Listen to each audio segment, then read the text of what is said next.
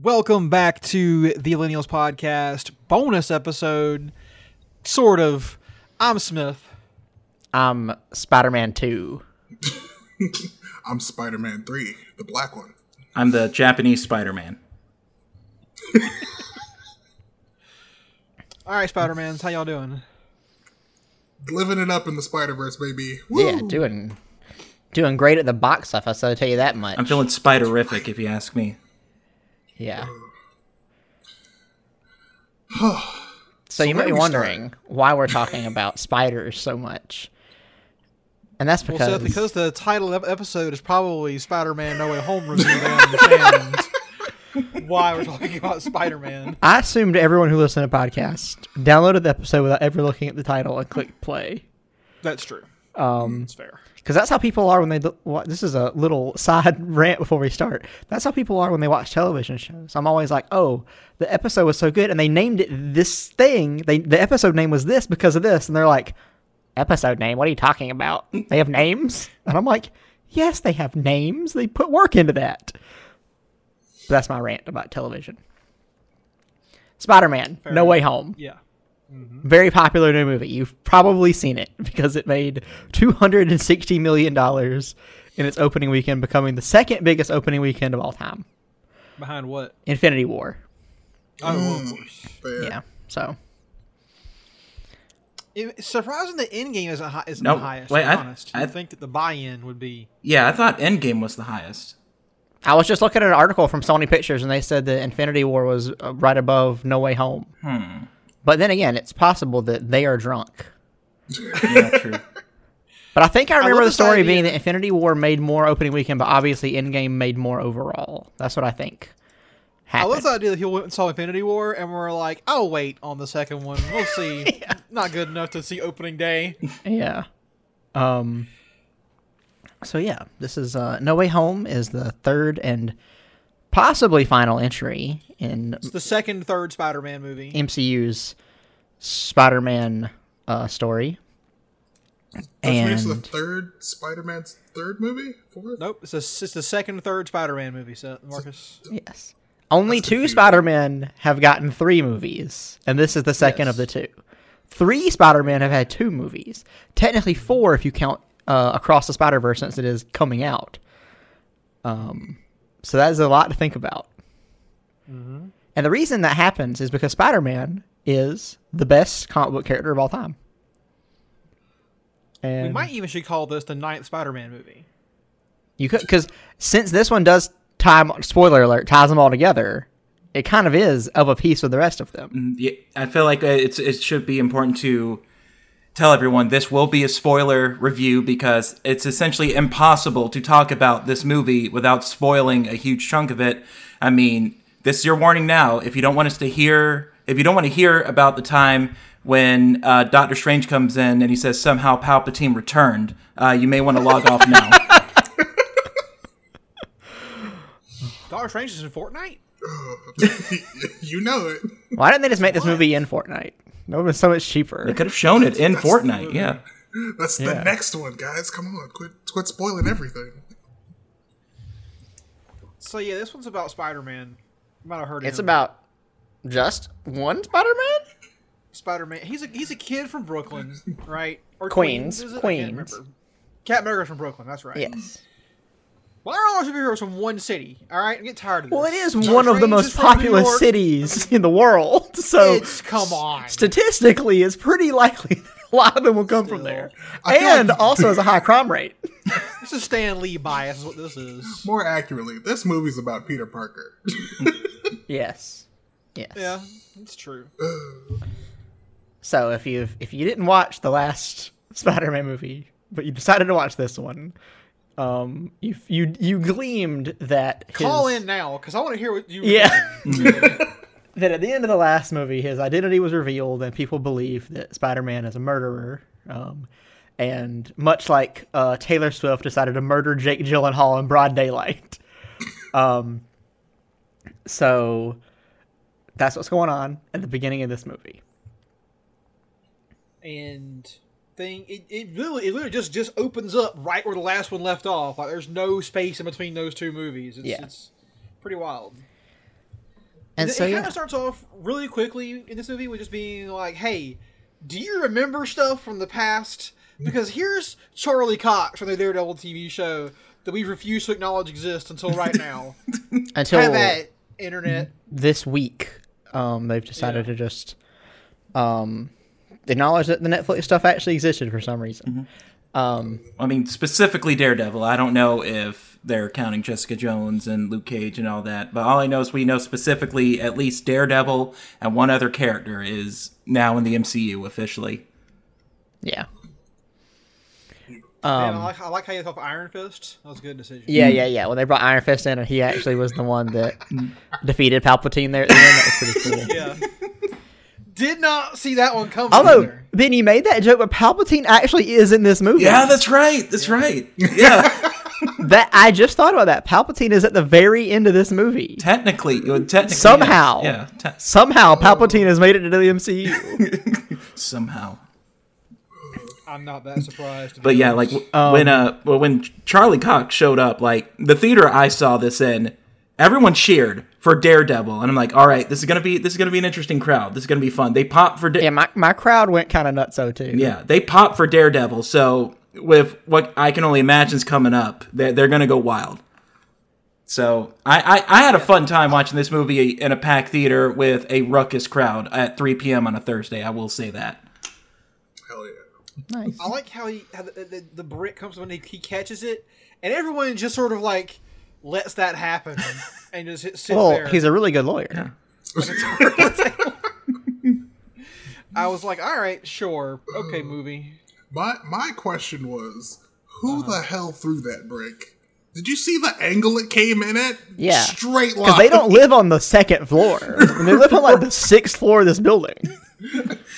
So they had to be on an adjacent building and had a freaking rocket of an arm. It's a secret supervillain. It was one of the Brickman. It was one of the New Yorkers from that scene in the first Spider-Man where they're throwing the trash at Green Goblin. Oh my god! I rewatched those recently, and that's just the best scene ever. It really is. Everyone in New York is like, "We're New York. You can't mess with Spider-Man. You mess with one of us, you mess with all of us." Yes. In real life, in New York City, they probably kill Spider-Man. Yeah. So they got their hands on him. They beat the shit out of that nerd. That train full of New Yorkers, Spider-Man 2? Fuck no. They whipped his ass. You delayed the train, motherfucker. I got places to be. I'm late for work. Because of Spider-Man and fucking other Spider guy. But, yeah, so without having to get into all the details of everything that happens that gets the plot of this movie fired off, basically legal troubles aren't that bad for Spider-Man, but as Charlie Cox points out, the court of public opinion is not in his favor.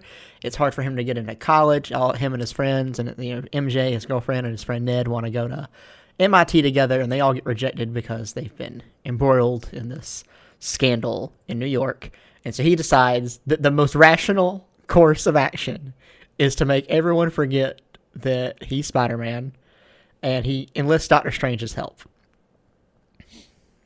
I gotta say, Doctor Strange really bears a lot of responsibility for what happens in this movie, because it doesn't take more than 3 minutes of a teenager talking to him for him to go, yeah, all right, let's cast a giant, huge spell and fuck with the world.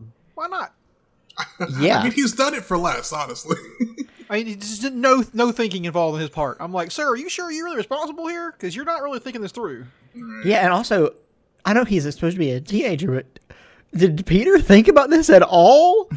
It was just like, you don't think there's any other solution to this problem than this huge thing you're about to do? I mean, and also, once you do this, once you're like, oh, maybe we'll forget about me, I know it may be hard to talk to people again. Just tell them you're Spider-Man. Why do you have to go and fuck up the spell in the middle of it and open up a huge multiverse problem? I mean, they brought that up in the movie, like Doctor Strange. He said, like, you didn't at least call? You didn't at least call the school first before you came to me? You can do that? And then later MJ is just like, next time you can just talk to us first. We can, like, come up with a plan together. Mm-hmm. And I'm like, yeah. Maybe talk to your friends first, man. Maybe we need to get Spider-Man on a Vyvanse prescription. It sounds like he's got ADHD. That's what this sounds like. It's very possible. Mm. Well, the thing about it is that sure, I get it with MJ. Yes, you would like to her to know, and that's a foundation for a relationship. I get that. Ned, he'll be fine. We'll figure that out with Ned. I'm sure he'd be great. Aunt May, I get it as well. But here's my thing, Doctor Strange, you couldn't stop. You couldn't be like, all right, hold on, shut the spell down. Yeah, let's run it back, start it again. Yeah, no wonder he's not Sorcerer Supreme. You think Wong would have made that mistake? Mm-mm. You think Wong would have done that? No. Wong wouldn't have done this at all. Wong do no wrong. He's too much of a joy killer. He wouldn't even try this. Exactly. Not that I agree with Doctor Strange. I hate wizards in general, but I thought this was a very irresponsible decision. You said that as if wizards are real. Yeah, they aren't, of course. Uh-oh. Uh-huh. Suspicious. I was making a joke. If one were to exist, he'd probably name himself Benedict Cumberbatch, though, to be fair. He'd probably be like, what are names around here sound like? And then he'd just put them all together into that. Yeah. Mm-hmm. I can see that. But the spell goes bad. And, of course, hijinks ensue when Dr. Octopus shows up. And that, by the way, big moment. Yeah. Alfred fucking Molina, man. One of the best villains in any comic book movie ever. And he just does it again in this movie. It doesn't miss a step. Mm-mm. Yeah. Looking pretty good, by the way. Yeah. You could definitely tell there's some age on there, but from everything else, like it's amazing how he was able to turn the dial back 18 years and just hop right back into this role again. Like, he was incredible. Well, Ben, you said 18 years and my bones hurt. Yeah. I thought about that when I was watching him. I was like, Spider-Man 3 came out in 2007. Oh my God, that was so long ago. I was in 6th grade. I started high school in 2007. Holy shit. Yeah. Anyways, he shows up. It's great. I did find the resolution of this scene a little bit silly. With the whole, like, Bluetooth pairing to the tentacles or whatever. Well, it was nanotech. Wait, whoa. It was nanotech. Come on. You get fucked. It's a new device discovered, paired. You know what it was referencing. I was like... Listen, Tony Stark was a smart guy, but fuck you. This is too much for me. A little silly. Yeah, also, I just love how the nanobots, like, I understand they're supposed to be, like, crazy powerful, but isn't it insane they can just get onto any surface and then make it into a Tony Stark weapon? Oh, yeah. Make his job easier. So, yeah, they did that, and then right as we think that he's out of the woods with Doc Ock, We dial it up a notch. Willem fucking Dafoe as the Green Goblin comes back. And another person who has just not missed a step. He's played that role as if it's just kept going this whole time. Worth the price of admission. My boy. Yeah. My boy. He's back. His performance, he just tapped right back into it. And it was just, he's the best part of the movie, in my earnest opinion. Like, I read one review on Letterboxd. It was like, Kevin Feige finally realized that there's no way any of their villains can beat Willem Dafoe's the Green Goblin. They were just like, fuck it, bring him back. And that was a great decision. Because I feel like, I know we'll talk more about this as we get into it, but I feel like after this movie, he's pretty much set himself as the best like Marvel movie villain ever. In my opinion. Wow. In my humble opinion. Probably. So I have a question for y'all real fast. When, because we all knew he'd be in the movie, right? The Green Goblin would be in the movie. We saw the bomb in the trailer or whatever. But did you think it would be Willem Dafoe, or would it be James Franco or Dane DeHaan? Oh. I definitely knew it was only Willem Dafoe. Yeah, Willem Dafoe blows them all out. One, let's go without any of the logical reasons. One is just because we heard his laugh in the trailer, and that has got to be Willem Dafoe's laugh. Second of all, I feel like if it was Dane DeHaan, everyone would be like, wait, was that guy? He did a Spider-Man? And then if it was James Franco, there'd be some other problems. So, I think Willem Dafoe was the easiest person to pick. What problems with James Franco? I mean, just, general Me Too stuff that happened with him, so... Oh, I didn't know about this. That happened with James Franco? Yeah. He had some Me Too and sexual... malfeasance stuff. So I don't think he's in the good graces of the Disney Corporation. Yeah. I'm glad it was Willem Dafoe. Dude rules. Yeah, he's great. Well, what the best part about this was, in an interview leading up to the movie, he said that he would only agree to do it if he got to do his own fight scenes and his own stunts, and he's 66 years old, mind you. And the stuff he does in this movie is just, it's like, it was a great decision. It's a great decision. Yeah. It's almost as good as the performance that his dick does in Antichrist. I did like, by the way, this is getting way ahead, but when he shows up at the end to fuck up the whole thing with Spider-Man, Doctor Strange, I loved that Doctor Strange, the most powerful wizard in the fucking universe, still can't deal with a couple of fucking bombs. One crazy guy in a green costume with bombs beats Doctor Strange. It's honestly inspirational. If you are crazy enough and have enough like gunpowder, you can actually destroy anything. Guys, yeah. This is not the time to legitimize Batman, right? Let's not do that. Green Goblin is kind of just Batman, isn't he? You know, in a way. He's kind of like a Batman cut the bullshit, you know? Mm-hmm. Yeah. That's true. What was it they called him? In this movie, they called him the Green... Elf. Yeah.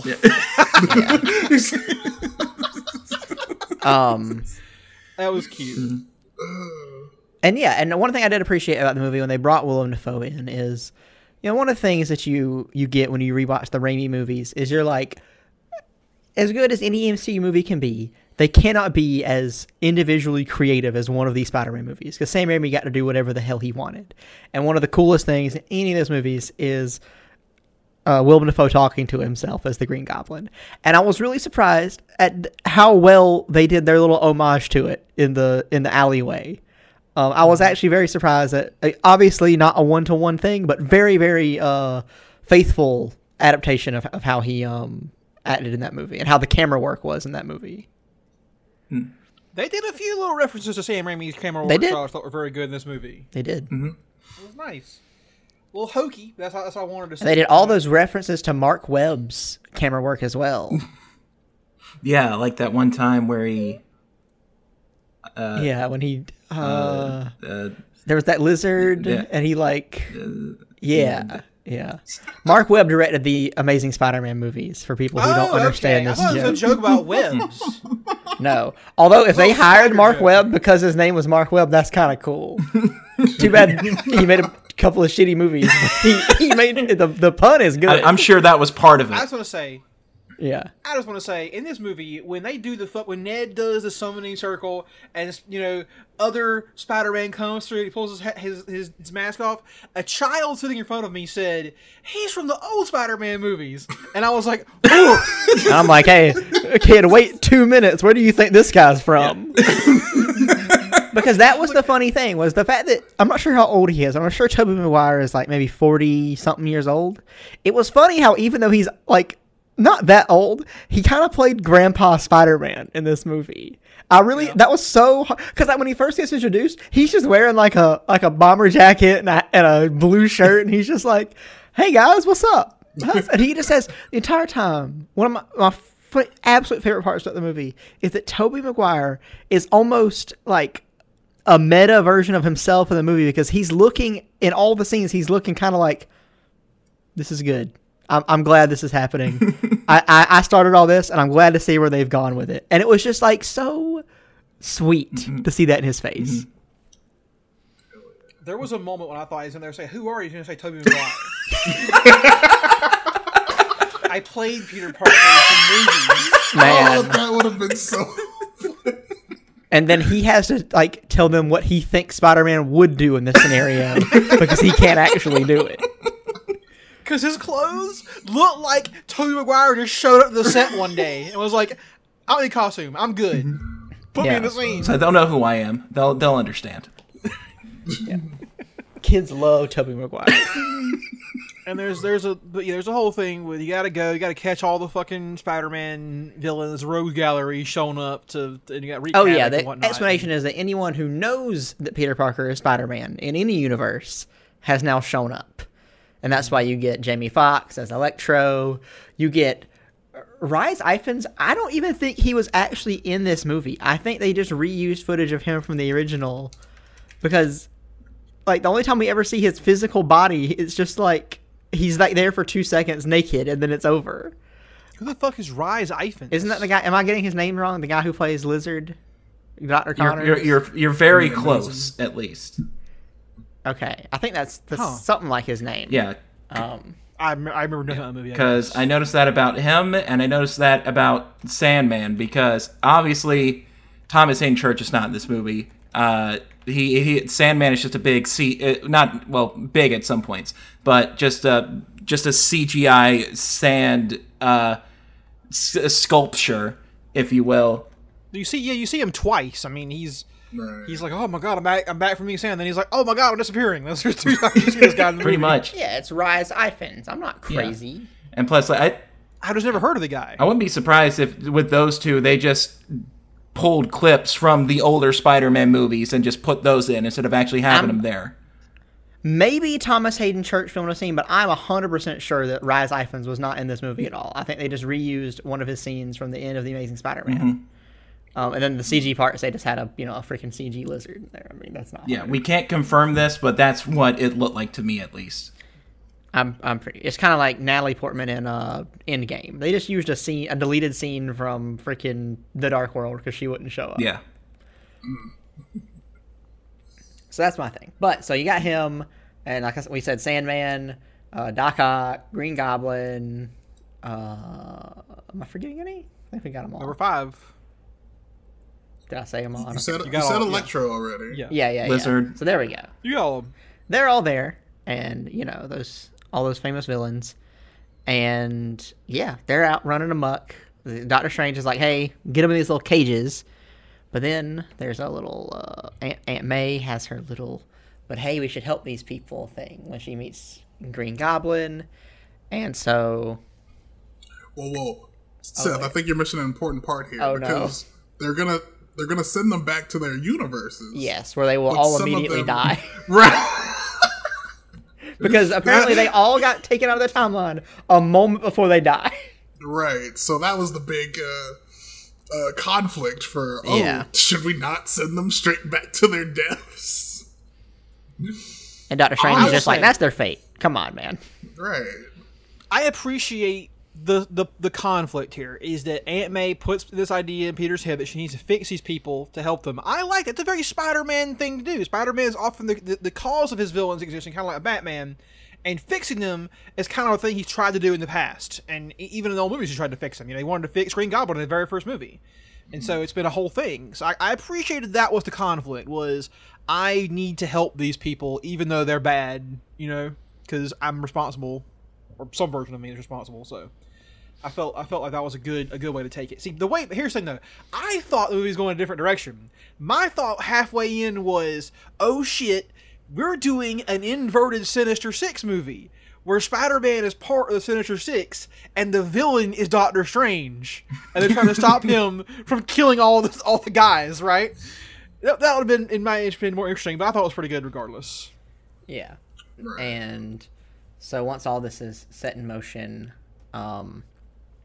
They're trying to fix everybody using this Tony Stark fabricator bullshit. Who cares? It's just a bunch of goopity. Why did Happy steal that thing? It's never explained why he sold it. I think Happy just has. I think that's just like his. That's how he gets his edge off. He just steals things from Tony Stark. I mean, what's Tony gonna do about it? Who's dead? Yeah, exactly. Well, I think he was doing it also while Tony was alive, and then he just carried some of that stuff over when he was dead because he's like. It also had Tony's like color on it, so maybe like maybe it was like a sentimental thing that Tony left for his best friend Happy. Oh, I want to say something real fast. Going way back to sort of the beginning of the film when Happy and Aunt May are breaking up, and Peter and MJ show up in his room, and they come there, he's in his underwear or whatever. That whole scene that plays out after that was pretty good physical comedy from everybody involved. I thought that was actually a very excellent comedic scene. In this movie, the comedy, in my opinion, is on point. No complaint about jokes, pretty much. Right. Almost all of them hit. Yeah, they did pretty well with it. There is one that I'm just going to go ahead and throw it out there as the thing I did not like, and I didn't like it in the trailer either, and I continue to hate it, is when they make fun of Otto Octavius's name. I I solemnly believe you do not get to be a comic book movie and make fun of comic books. You don't get to have your cake and eat it too. His name is Otto Octavius. Your name's Peter Parker. That's stupid too if you think about it. So shut the fuck up. Like, Stephen fucking Strange. Yeah, Stephen Strange over here. Yeah. Like, get over yourself. It's one of those small things where I'm like, the Marvel movies have a bit of a, like, almost like a self-hatred thing sometimes, where they're like, we make these movies for mass audiences, but mass audiences want to think they're better than people who read comic books. So we got to poke some fun at them every once in a while. And I'm like, no. Otto Octavius is a cool name, okay? Your name is Ned. Shut the fuck up. Like, what is their deal? So that was just something I absolutely hated. Yeah. That's just my one. What is Ned short for? I never do what Ned is short for. Nedrick. Nedrick, gotcha. Yeah. I thought that joke was like a callback to when they were making fun of like Doctor Strange's name. Like, yeah, and that's another thing I didn't love, because they did that thing with was it Infinity War when he's like, "Oh, we're using our made up names." I'm like, yeah, dude, you guys are in space about to fight a bunch of fucking aliens on a circular ship. Like, get over it. They've already did a good joke with his names, and it was in Doctor Strange when him and Caecilius had that back and forth about Doctor named Strange. That was a good little who's on first thing. That was a decent way to do it. Ned, this is gonna be really piss you off. Ned is a variant of the name Ed, so it's short for Edward, Edmund, Edgar, and Edwin. It's a variant, just like COVID. The name Ed has variants. Like the show Loki. Yeah. But where does the end come from? Yeah, where do we just start? Where do we just throw some? They chose all the letters. They were like, throw. Was it supposed to be silent, and we just mispronounced it this whole time? Yes, it's been Ed the whole time. Where's the K come in for Dick from Richard? Yeah, you know? Yeah. Who knows? If you took the K off of the word Dick, would it change how you pronounce it at all? No. K is a useless letter. It should be destroyed. Technically, either K or C could be destroyed. I'm down with K dying. Like, yeah, C is sexier. It's a better letter because it's curvy. So, exactly. It could be a boob or a ball. Yeah, two C's upside down, you got boobs. You know. Exactly. Oh, yeah. Anyways, this is a review of Spider-Man No Way Home, a very popular movie that is out right now. Made $300 million. Yeah, where are we at? Oh yeah, so they're in the fabricator. They're trying to fix them all, and then, oh no, the Green Goblin's actually still a bad guy, and he's corrupted. He's got an Electro to get rid of his little no more Electro thing, and now they're bad again. And this is a scene I really liked because, as we mentioned earlier, there is a very, very prominent homage to Sam Raimi's filmmaking when they have that fight. Also, this movie had, I think, maybe the most actual hand-to-hand combat that the MCU Spider-Man has ever done. There was like 3 separate scenes where he's not just like swinging around and doing crazy kicks and stuff. He's like actually just fist to fist, like luchador fucking wrestling, fighting this dude. And I was like, this is cool. Like close combat, like the fisticuffs. Yeah. The Green Goblin versus Spider-Man throwdown. He kicked his ass up, down, sideways, in and out, all across this fucking apartment complex. It was insane. Yeah. I was loving it. I was like, holy shit, he's taking it to fucking Spider-Man. And when he's like, punch him in the face, and he's just smiling, I was like, damn. That's crazy. Like, we never got to saw Willem Dafoe. Like, he was physical in the first one, but not to this extent where he was spine busting people through floors in an apartment building. Like, it was insane. Yeah. Like there were wrestling moves in there. They busted out a spine buster, a power bomb. He's 66 years old. 66 years old, and he's doing all this. Yeah, he's like whatever. Mm-hmm. During the final fight, doesn't he fucking suplex Green Goblin? I think so. Yeah. Yep. Mm-hmm. Yeah, but I think before all this happens, like they actually fix Doc Ock, one of the things they build, like it replaces the corrupted piece that's connected to his brain, and he's actually cured. Yeah. So it was like, all right, a little redemption for Doc Ock, because that's the thing. Like, Otto, he was never a bad person. Like, he was corrupted. He was corrupted by those faulty arms. So now that he's like fully in control, he's like, it's quiet now. I can actually hear myself think. He was just grumpy the whole time. Like, his brain was just constantly running. But now everything's quiet. It's like, you know what? You're not so bad. I feel like the more I talk about this movie, the more I want to just talk about how good Spider-Man 2 is. Mm-hmm. Let's roll back for a second. I got a question. Yeah. How did you guys feel about the I'm something of a scientist myself line? I was just going to bring that up. I am solidly on the fence. On the one hand, I liked it, but I didn't like how much other people liked it. What a strange fucker you are, sir. They liked it a little too much, and I was like, okay, I don't know, I'm not sure if it was that good. Yeah, it's like, you know, I wouldn't cheer for it, but I would. I did chuckle. I didn't cheer for it, but I did. It was like, he said the thing. Oh, they cheered my theater. Yeah, my people didn't. It's like, all right, these are good people. I appreciated it for being. It was dumb. And my question for y'all is, which is the worst meme reference? Is it or is that I'm the Juggernaut bitch? It's gotta be the Juggernaut one. That was so bad. Out of place. They came back after the movie was done and reshot it just to put that in. And it was funny because it was a big meme, but that was like back before memes were incredibly mainstream. So the scene was only actually there for like a couple thousand people at the time. Right. But you know that shit's gonna blow up like on Reddit when they get their screenshots and shit. Yeah, I feel like if you're gonna reference that video, do it better. It's a hilarious video. Yeah, it's one of the best internet videos ever. It holds up. But yeah, when my audience, by the way, did also cheer for the scientist. I was gonna go scientist line. Wow. And I felt myself like wanting to stick to the floor. I was like, oh no. Listen, I liked it. Yeah. It was fine, but I'm kind of like, I don't know. Like, why can't you just laugh like normal people? I know. Oh, y'all are gonna hate me. Y'all are glad you didn't see the movie with me because I cheered first. Oh, no! Yeah! No! I feel like if Marcus cheered, I'd probably cheer along. I feel like I'd be there too. He's got that energy, you know? Mm-hmm. This movie's just full of moments that I don't know, just high tension, so exciting, and fucking emotional. I'm just like, I was in this. I was heavily invested. Yeah. Mm-hmm. Marcus is America. We should ask him every question we have about everything. As far as fan service goes, I think this is like kind of the best of both worlds you can get out of a movie. There was plenty of fan service, but it also it strung together a pretty fun movie in the end. So I was pleased by that. Yeah, they Aunt May dies. Wait a minute. Okay. Oh yeah. So at the end of the scene we were just talking about, Aunt May gets to deliver the "With great power comes great responsibility" line, and then she drops dead.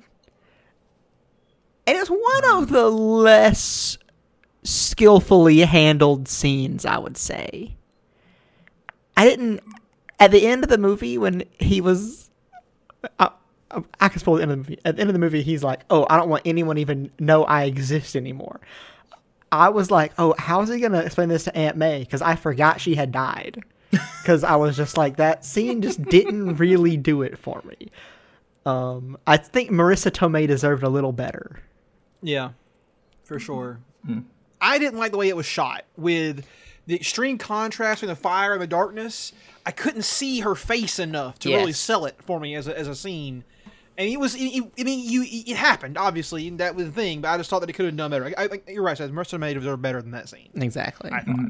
Yeah, like I felt like that actual moment probably should have been done a little better, but I did like how she went out fighting. Like she tried, she played a part in the fight. Like she tried to help out, but ultimately it got her killed. But I just like how in this movie there are legit consequences to the Peter's actions, and we haven't really seen a lot of that in the last couple of movies because he's kind of been babied by Tony Stark and Stark Industries and things like that, and he's had other people come in to help clean up his messes, but now he doesn't have that. And by the end of the movie, and by the end of this movie, he's basically reverted to the Peter Parker that we all know. Like, no one gives a shit who he is. He's living in a crummy apartment. He's probably late on rent. He has no job. He has to make a new suit.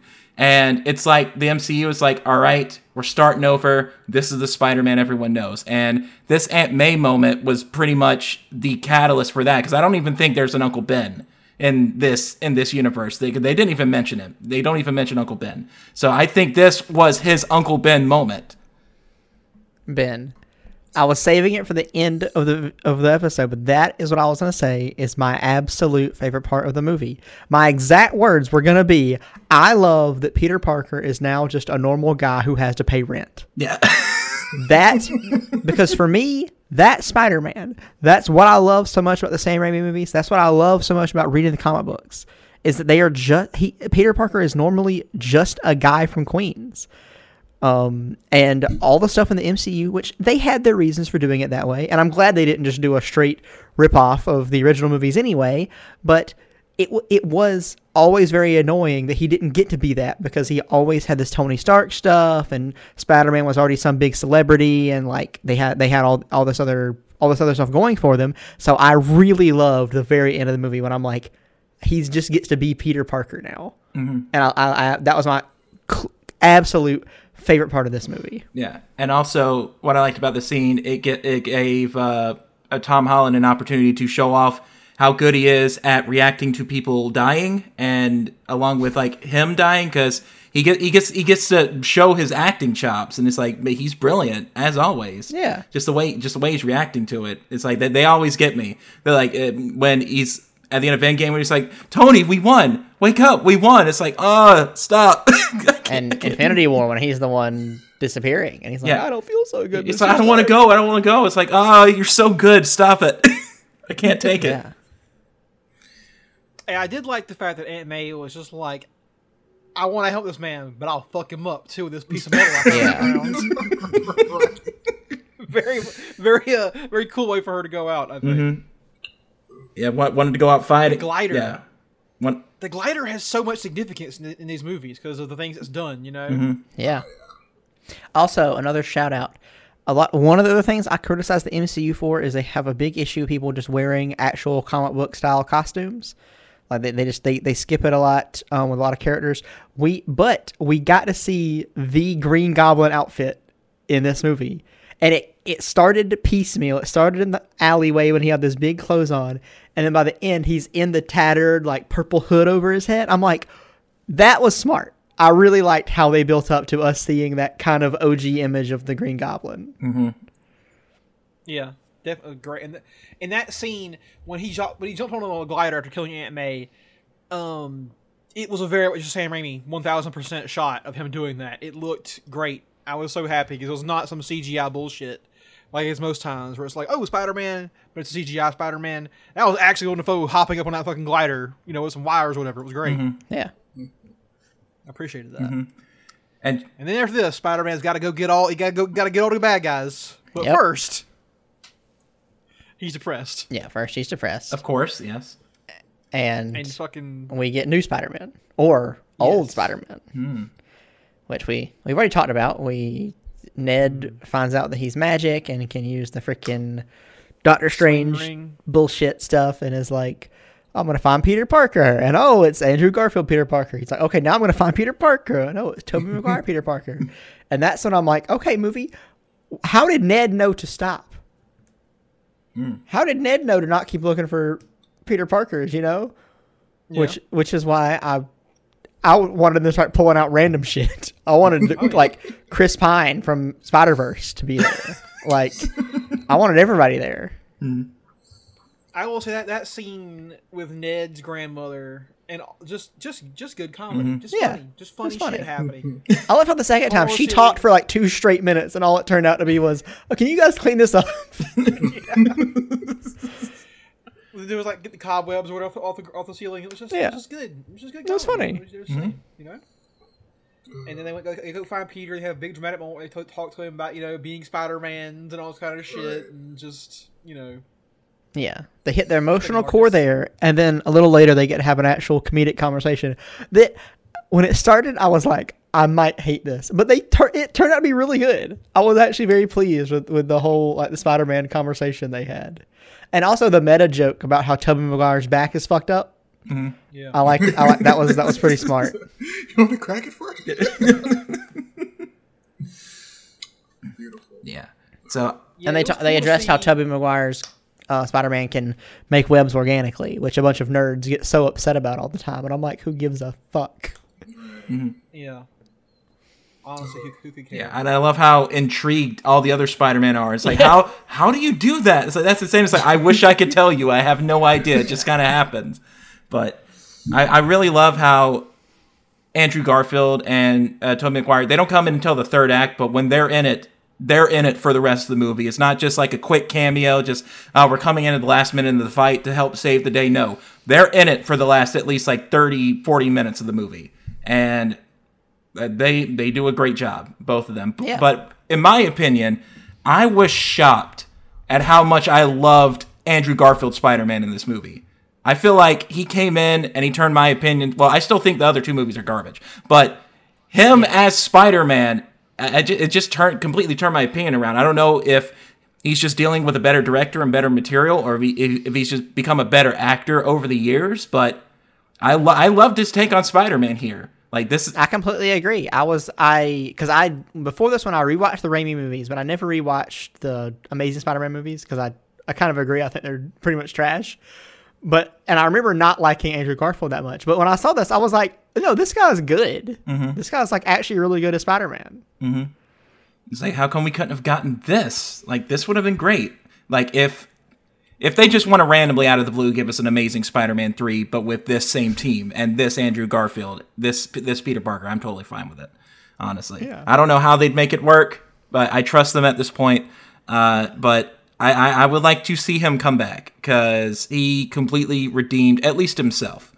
And there was a lot of closure for his character in this, and a lot of closure for Tobey Maguire as well. We find out that after the events of Spider-Man 3, him and MJ, they met, they worked it out. Everything's good now. They make it work. Yeah, they make it work. And you see a lot of the contrast between the three different Spider-Man. You got Andrew Garfield, who has had a lot of tragedy upon tragedy. Like, he was the reason for Gwen Stacy's death, and he never got over that.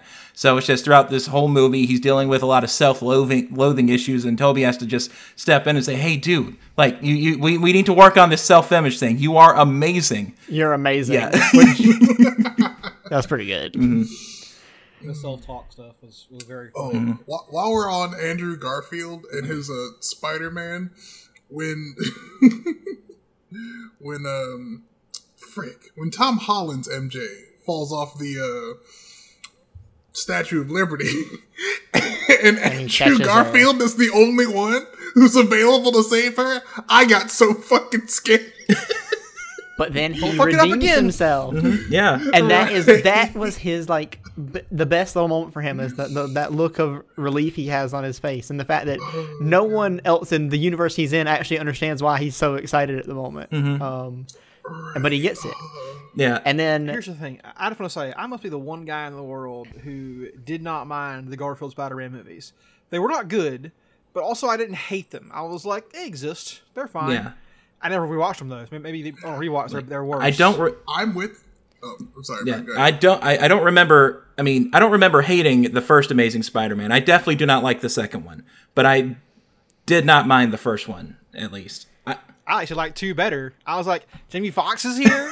We got fucking shit going on. He's just good at movies in. I don't know. He elevates movies he's in. I guess. I don't know. I think if you make a Spider-Man movie that I won't rewatch, that's an issue. Go ahead, Marcus. Sorry, what were you saying, Marcus? I was just gonna say that I'm with you with the Amazing Spider-Man. They're not like amazing. But he is a decent Spider-Man. He is a decent Spider-Man. Yeah, I thought he was a pretty good Spider-Man. Very, very, very quippy, very jokey, like Spider-Man is in the comics. Right. Yeah. Which I think Maguire kind of liked that in his depiction of Spider-Man. Yeah, like there were but movies are different mediums. Yeah, so. Especially in Amazing Spider-Man 2, those like Spider-Man parts, like that was probably some of the best Spider-Man moments in any films because of the way it was handled. Like that was the most comic accurate Spider-Man we've seen up until like Tom Holland or so. Like the way he moves around. Like I really like the suit in that movie too. I thought that's one of the best looking suits. I agree. But yeah, I will say this.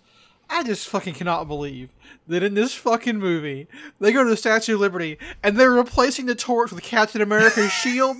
Fuck you. Fuck off. Fuck no. It's as bad as the goddamn Captain America musical in Hawkeye. Hell fucking no. The Captain America musical in Hawkeye is fucking great. No, I mean, like, it is, that so is good. Great, but, like, in universe, I'll be a person going, fuck you with this bullshit. Yeah. We can't play Captain Shield on the Lady Liberty? Fuck off. And it's also funny you mentioned that because on Hawkeye this week, you overhear people talking about how they're adding Captain America's shield to the Statue of Liberty. And then you see it in this movie, and I'm like, that's a pretty well-timed double whammy right there. It's like when Agents of S.H.I.E.L.D. was still a thing.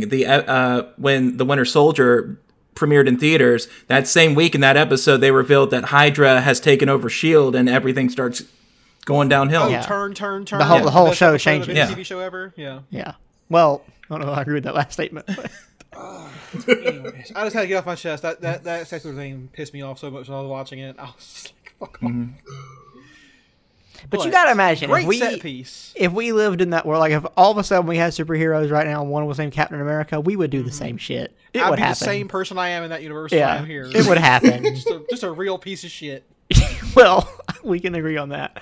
Just shows up at your party and been like, fuck Captain America. Agent of imperialism. This guy again. Oh my god. We don't even care about Captain America. We don't care. We're just having a party. It's Jennifer's birthday. Can you shut the fuck up about Captain America? God. I'm that meme, the guy at the party in the corner being like, they don't know that I hate Captain America. Like, you won't shut up about it. Go home. I will say though, Statue of Liberty, great set piece for the end of the movie. It really worked for me. It was great. Mm-hmm. It kind of pulls together all the stuff that we know about Spider-Man. He's from New York, and there you go. That's all you need. Really. And he pays rent. And now he pays rent. Yeah. Yes, barely. I thought, by the way, I will say in the last part that we're having here in the movie, I thought that one of my favorite shots is the 3 Spider-Man moon that was happening. Mm-hmm. Yeah. was very good. When they all pull their pants down? Yeah. Uh-huh. Yeah. I love that part. Compare dick sizes, and it turns out they all have the exact same dick. Yeah. Wild. They're all the same color, same everything. Could not believe, by the way, that was in the movie. Full frontal for 3 men at once. Yeah, that was still rated PG-13. That's the craziest thing. Yeah, Marvel can do anything. They got that right by the MPAA. They're fucking magic. I don't know how he did it. And Doctor Strange shows up and he judges the dicks. I'm like, I don't know. He saw his helmet level and it was like, they're the exact same dicks, guys. Hand motion was actually just jerking them off. Those rings he creates are actually the ones that... Yeah, they're just little jerk-off dick machines. He creates the most insane glory hole of all time. And now we're going to spend $70 on fleshlights. Just gave me a call. He creates a little portal and just Wong's on the other side waiting. Wong, no. But, I mean, he does this thing. By the way, we had mentioned J. Jonah Jameson's in the movie again, obviously. Fucking great performances always. Yeah, so the thing is, J.K. Simmons plays... J. Jonah Jameson in the MCU Spider-Man, where he is essentially Alex Jones. He even pushes supplements in the middle of his segment, making it very clear that he's supposed to be Alex Jones. Mm-hmm. And it makes me so mad that there wasn't a way for us to finagle the other universe J. Jonah Jameson in and have them both be J.K. Simmons, but with different hairstyles. That would have been such a good scene to have both J. Jonah Jamesons talk to each other. But J. Jonah Jameson didn't know that. That's what I'm saying. Parker. I wish there was a way for a well, motherfucker. In a second bin. It doesn't actually matter if you knew that Peter Parker was Spider-Man because I don't give a fuck. In the post-credit scene, Venom from the Venom movies. Oh yeah. Tom Hardy is there, and he doesn't even know who Peter Parker is, or who Spider-Man is. Yeah. So why the fuck? Did he get transported to this universe? And if he can, why can't J. Jonah Jameson to have a really cool scene? Yeah. Was there a Jameson in the Amazing movies? No, the only part you heard from him was you see, in one scene Parker emails him and J. Jonah Jameson sends an email back. You don't actually see him; you just see an email. So. But I heard that they actually got J.K. Simmons to type that email. So technically, he played J. Jonah Jameson in all continuity. He had a free afternoon. Yeah. You couldn't recast him, right? He's the perfect Jameson. Yeah, like he's it's like why the MCU never even attempted to do Green Goblin, because if you think you're doing better than Willem Dafoe, you're not. Mm-mm. Seth, I think it just hit me. Tom Hardy doesn't know who Spider-Man is, but Venom does. Does he? Why would he know that? And does he know that Peter Parker is Spider-Man? Because of Spider-Man 3. Because he wore the suit. He was. But that's not the same Venom. This is Venom from the new Venom universe, not Venom from the Spider-Man 3 universe. Maybe that Venom is also like a multi-dimensional Venom. Okay. Venom has all his memories from all versions. If we would have gotten Topher Grace... Are you just making this shit up? Yes. If we would have gotten Topher Grace in this movie, I would have been excited. I would have been happy. That would have been when I cheered. If Topher Grace, I would have been excited. Yeah. Now, what if he gets in the movie and he shows them without any interruptions his cut of the Star Wars movie? We watched that whole thing he cut together. I was wondering why this movie was 5 hours long. By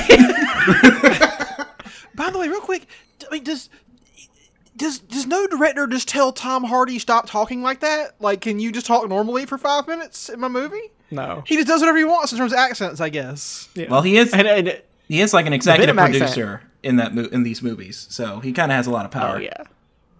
Because I like the Venom movie. I don't fuck everybody else. I love Venom. It's a great movie, actually. It's a bad movie, but I love it. But he just does what his voice is so stupid in that movie. He just does. He's just what accent is this? Yeah, it's from no place that's ever existed. It's from West Kansas or some shit. A state that never existed in the universe. I don't understand it. By the way, can we just admit, did y'all all before movies see the Morbius trailer? Did that play for you as well? I did see the Morbius trailer. Did you spot Michael Keaton in that one? Yes. Michael Keaton's in it. I'm like, come on, guys. Don't try and bring Morbius into the MCU. Yeah. Don't do it. Can we let Michael Keaton do other stuff? Why does he have to be in Morbius? I like though. Thank you for putting him in the trailer, so I know they're connected now. I don't have to go. I don't like understand that when Morbius shows up in fucking Endgame 6, that I get also, it. Also, the end of trailer joke in Morbius is so poorly done that I didn't even understand that it was a joke the first time. What is the joke in that? They're like, "What the fuck are you?" or something, and he's like, "I'm Venom," and then he's like, "No, I'm just kidding. I'm Dr. Michael Morbius. Hey guys," and I'm like, "My theater." Shit, their pants laughing at that joke, so. My theater, absolutely no reaction. No, because first of all, I think the audio mixing is so bad. I watched it on YouTube. I didn't even know he said "I'm Venom" when I first watched it. I just thought he said something stupid, and I was like, I don't give a fuck. It wasn't until I saw it in the theater that I'm like, oh, he says "I'm Venom."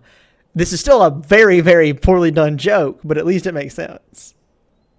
Also, Jared Leto just doesn't look good as the character, and the CGI looks bad. It just looks like shit overall. Yeah, I hope they do something with that CGI, because... There's no excuse for it to look that bad in today. And the reason I don't want to be MCU is just let the Venom universe be its own thing. The Venomverse. Just let it be its own thing and be weird and not have to be constrained by the MCU stuff. But they can't do that, so. Spider-Man fights a bunch of villains. Yes. The Spider-Man's fight a bunch of guys. Mm-hmm. And kill them one by one. One of the best moments. So Andrew Garfield has his moment where he's able to save MJ, and he kind of redeems himself in his mind. And he starts crying. And then, but then... I actually like that moment. Yeah, it's great. No, it was great. Yeah, it's powerful. No, I'm saying that's good. I love that. Yeah, okay. That moment got me. So he gets his moment, and then there's a moment where Tom Holland Spider-Man is about to kill the Green Goblin because he's so upset about Aunt May's death. And then Tobey Maguire Spider-Man jumps in, catches the glider, and with just his fucking eyes, Tobey Maguire delivers maybe the best performance in the whole movie out of nowhere, and is just like, I know what you're going through, this isn't worth it, you should stop, and it works.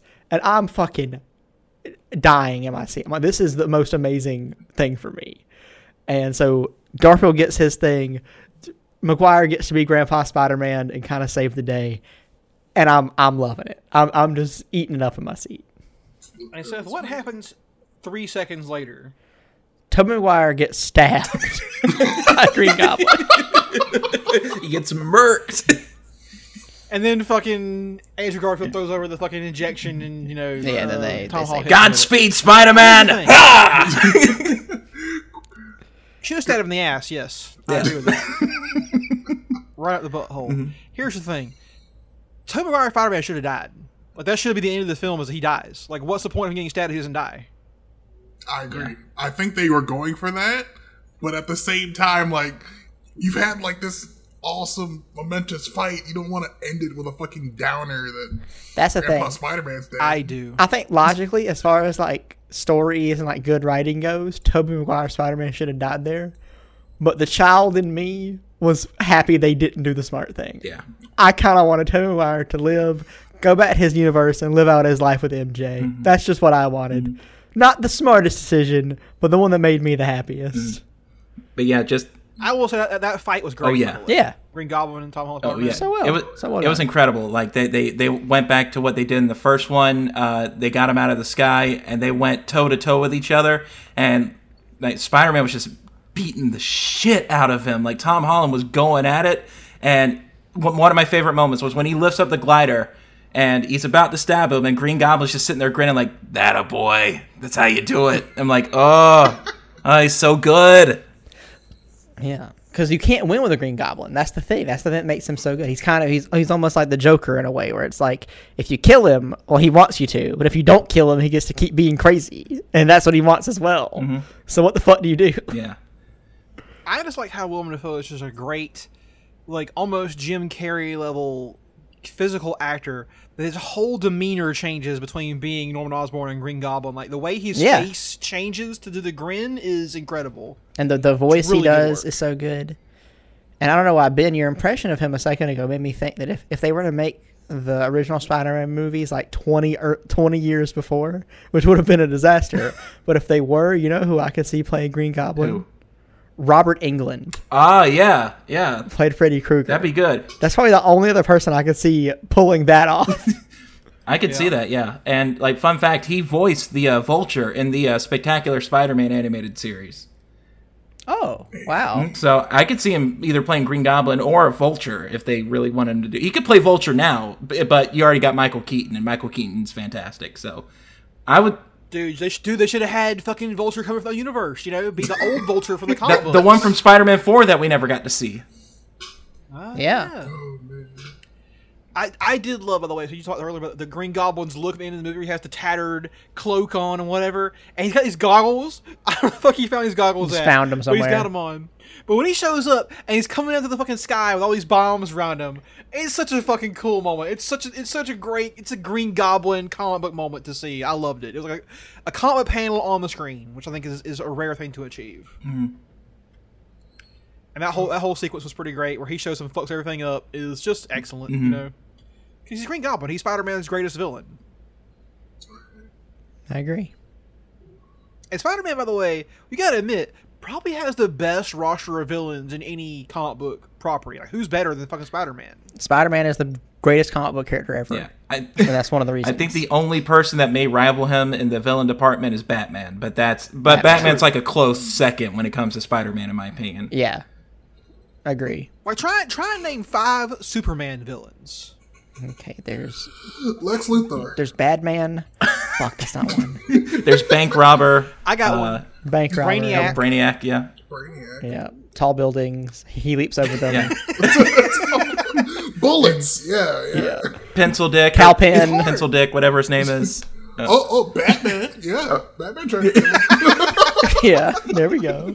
But you Martha? Could probably name 20 Spider-Man or Batman villains, couldn't you? Yeah, of course. Mm-hmm. Yeah. Right now.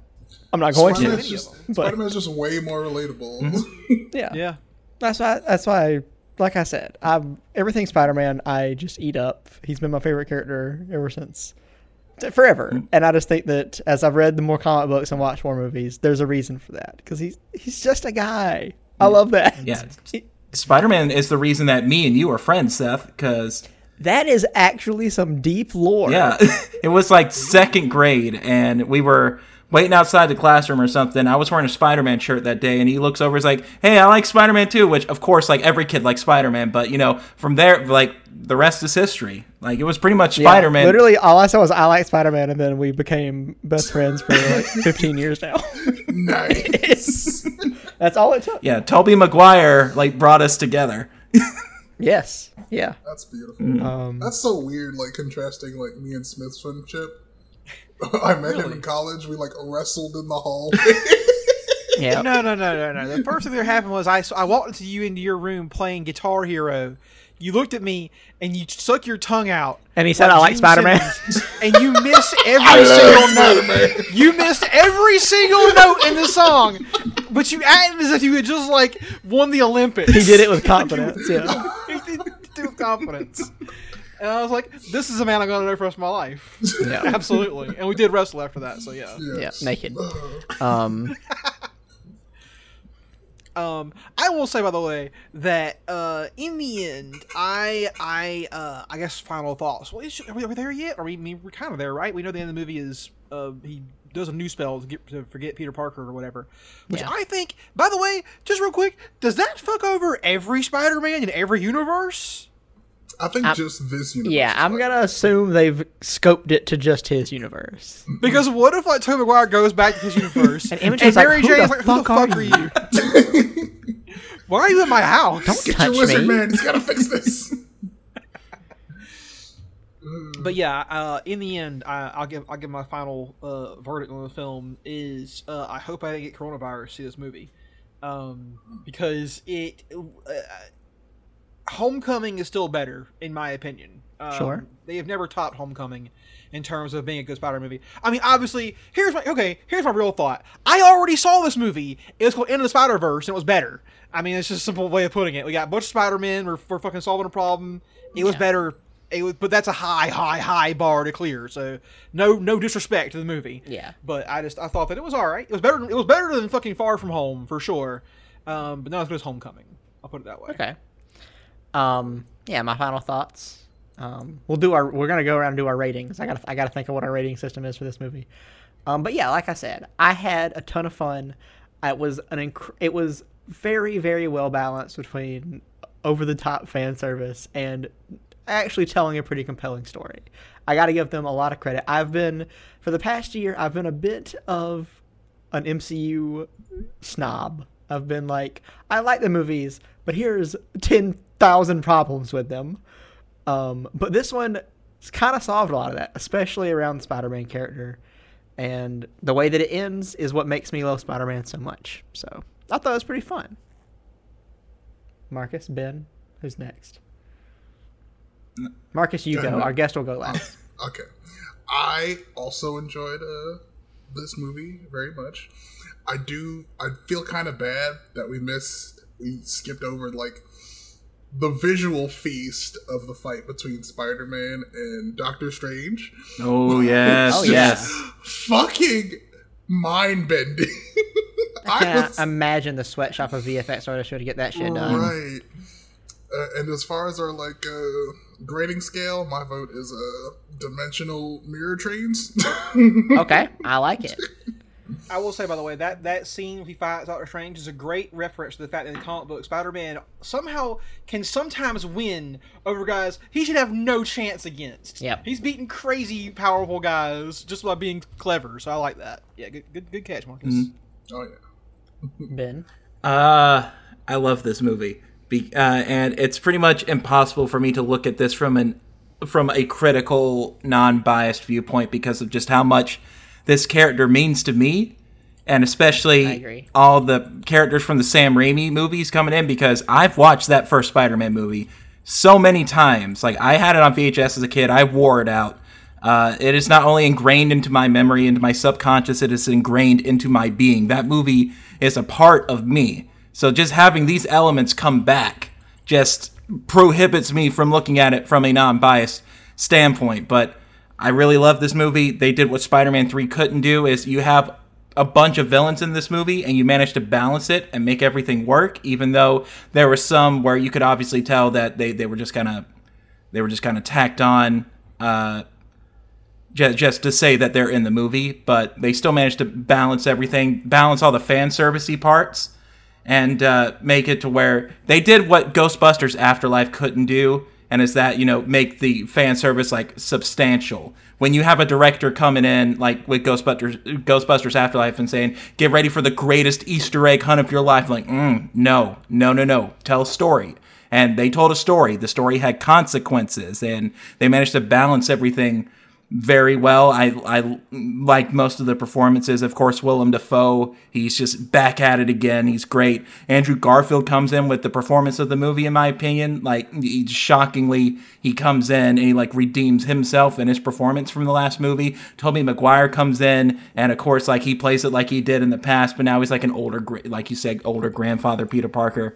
And, like, he's figured everything out, kind of standing in, playing that mentor role, and just, like, everything from, like, the fights, everything was creative. The stakes were, the stakes weren't real. It's a movie. But the stakes were huge in regards to that character and where it could possibly take us in the future and all the stuff it's set up.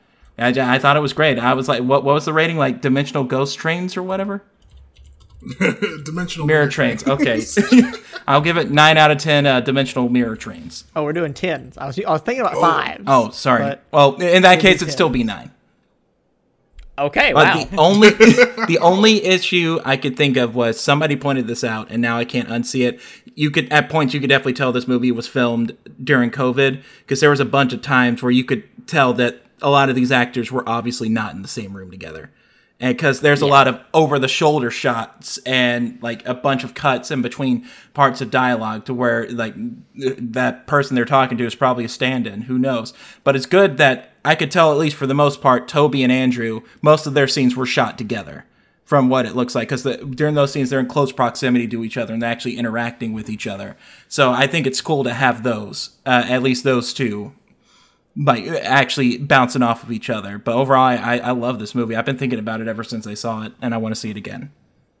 Nice. Smith, how many ghost trains do you give this movie? Out of let's do 10, I guess. It's good to start out of 10. I'll give it 8. And wow. I'll say that one of them doesn't have any wheels on it. So so you can just say 7.5 if you want. No, I'm saying 8 with one with no wheels. That's okay. I will give it... I'll go 8.5, closer, leaning towards a 9, but 8.5 ghost trains, whatever they're supposed to be. Mirror trains. I'm gonna go with 9 ghost trains, and with a battered Tobey Maguire on the front of each one of them. Yeah, just pulling them together. Whoa! I love it. Should have brought that back. Mm-hmm. I love it. Also, just real quick, the fucking post-credit scene with Tom Hardy's Venom. Tom Hardy's Venom, and more importantly, the guy who plays Danny Rojas on Ted Lasso. Oh, I knew he looked familiar. Yes. The whole joke felt to me like it was a joke about comic books. It was like, you're telling me there's a purple alien and all this kind of crazy shit. There's a green guy and he's angry or whatever. Yeah. I would have hated that scene, except for the fact that I did not understand a single word that Tom Hardy said the entire time. I think Tom Hardy sold it, in my opinion. He sold the jokes. He's Tom Hardy. The silly voice. He's a good actor, so I'll give it to him. Sure, why not? Yeah.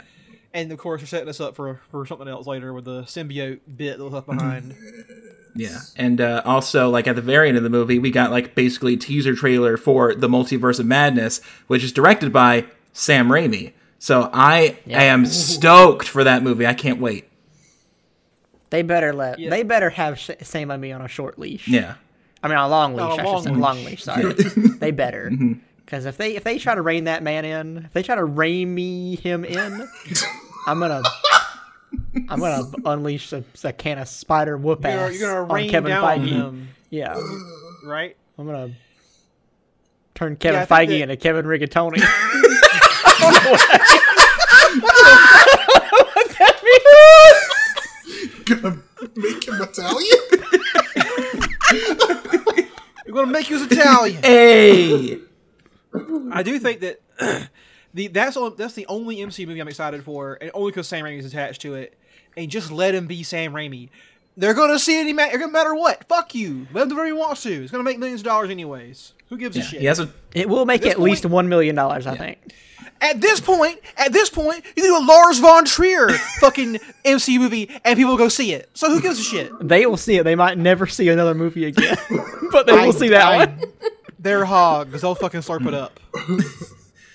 Can you imagine Lars von Trier's Sleepwalker? Oof. Yeah, if Lars von Trier does an MCU movie, it'll be all about Green Goblin's dick. He's already got a connection. He's got him on the phone. Exactly. I want to see a Willem, get me in. I want to see a Paul Verhoeven Marvel movie. I love bringing up the movie Antichrist and seeing Marcus's face. It's not what brings me the most pleasure out of that movie.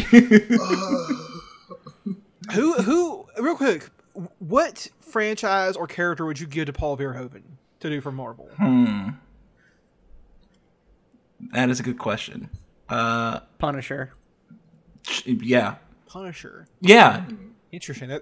They're rebooting him in the comics, so we'll see what happens with that. Oh yeah, didn't they change his icon or something? Yeah, it's different now. Yeah. It looks kind of stupid, honestly. But yeah, I would like Paul Verhoeven to just do RoboCop, but with Punisher, and it all be about a critique of the American military. I would give Paul Verhoeven Rom the Space Knight. I would give him MODOK. That could work. Because if I'm going to get that tattoo, it'll be because of Paul Verhoeven. I'll accept that. Okay. It's the only way. So I think before we go, a lot of people were brought into this movie. Who are some people that you wish were brought into the movie, even if they don't know that Peter Parker's Spider-Man? Who are some of the characters that you wish you could have seen come back in this movie? Dane DeHaan, Green Goblin. Next question. No. I know you have another answer to this question, Smith. You've been talking about it for months. All right, yeah, fine. If this movie was made by cowards, it would have Miles Morales in this movie, not as some actor playing him. The cartoon character from End of Spider-Verse would show up in this movie and Cool World this shit. All right? That's all I'm saying. For me, I mentioned it earlier, but it would definitely be original J. Jonah Jameson, so he could talk to new J. Jonah Jameson. That would be amazing. Mm-hmm. And then Topher Grace showing his full cut of the Star Wars movies. Not as Eddie Brock, as Topher Grace. I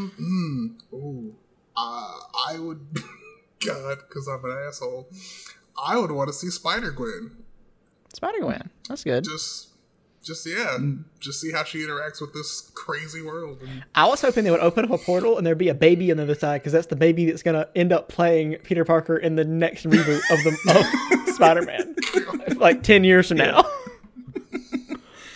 Also, real quick, another side you can bring in, Bruce Campbell. Yes. Bring him back. Bruce Campbell should have been in this movie. It was an injustice that he was not in this movie. All three of his characters should have shown up in this movie. Yep. Yep.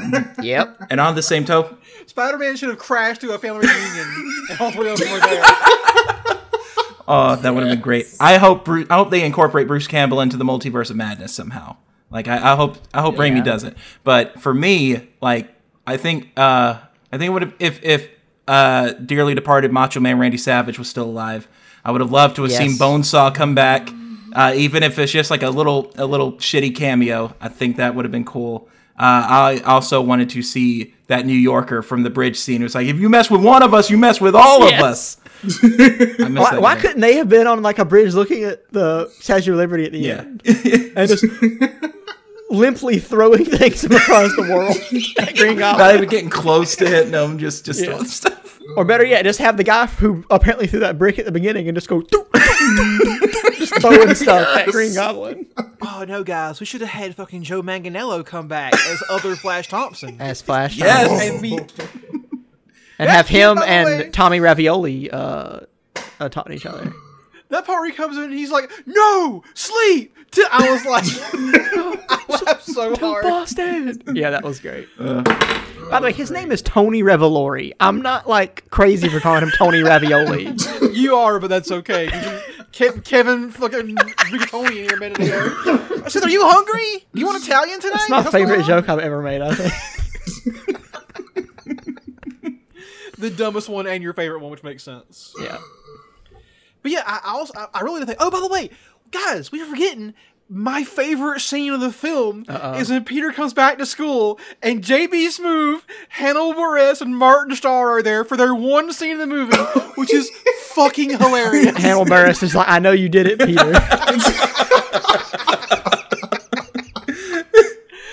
That I was laughing so hard. Yeah, because they've had these three comedy guys in the movie so far, and I guess you just got to give them their one scene in this one.